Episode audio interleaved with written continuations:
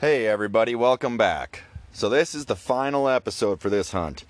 We finished up about 20 minutes ago, and it didn't end exactly the way we wanted it to. The elk got this one. That's all right, though. We'll be back. And we know a lot more about what's going on. So, I'll just get you up to speed on what happened yesterday and what happened today. So, yesterday, found ourselves back in the same area we had worked into the night before. And, well, it wasn't a bad area. We ended up working up high. We realized that travel in this place is it's a lot more difficult than it looks like on the map. We'll put it that way. There's deadfalls everywhere. So getting from point A to point B, it really is not a straight line. It is a very zigzag curvy line up and down some steep terrain which is probably why a lot of people aren't in there and why the elk are holding in there. But we did manage to find a north facing bench and we did kick another uh, 4x4 bull out of there. Unfortunately, we kicked him out at about 40 yards again. So just kind of got to get a little better, I guess, at uh, looking for the bull before we get to the bench. Something went wrong, but that's okay. We did all right. Anyway, we spent the uh, remainder of the day in there, moving back and forth, and uh, didn't see any more elk, just the one.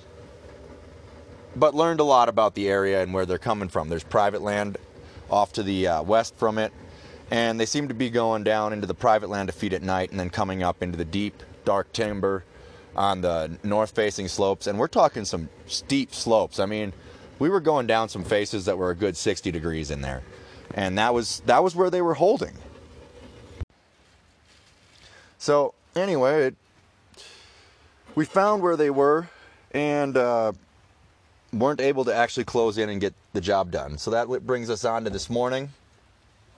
Got up early again, headed back out in the same direction, but didn't go all the way out this time. Uh, we decided to set up at the top part of what we expected would be a bedding area and just try a few cow calls. Uh, we realized that these elk are extremely call shy, or at least not vocal. The 6x6 we busted out of the the main area we ended up hunting on I guess that would be Thursday. Yeah, on Thursday.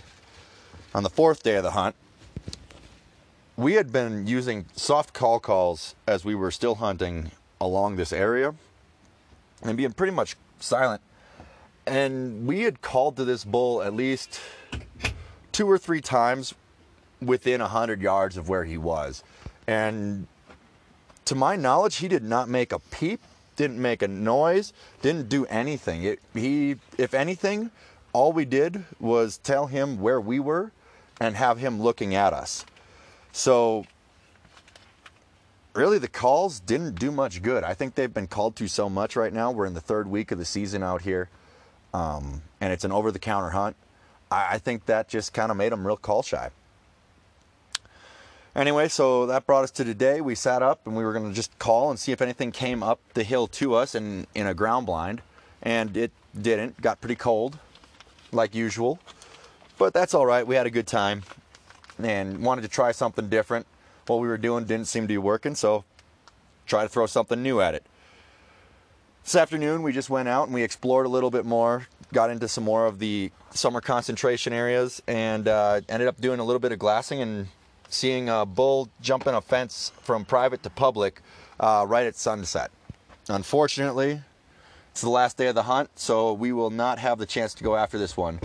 This was the uh, closest bull we've been able to glass. This one was probably only about a mile, mile and a half from where we were.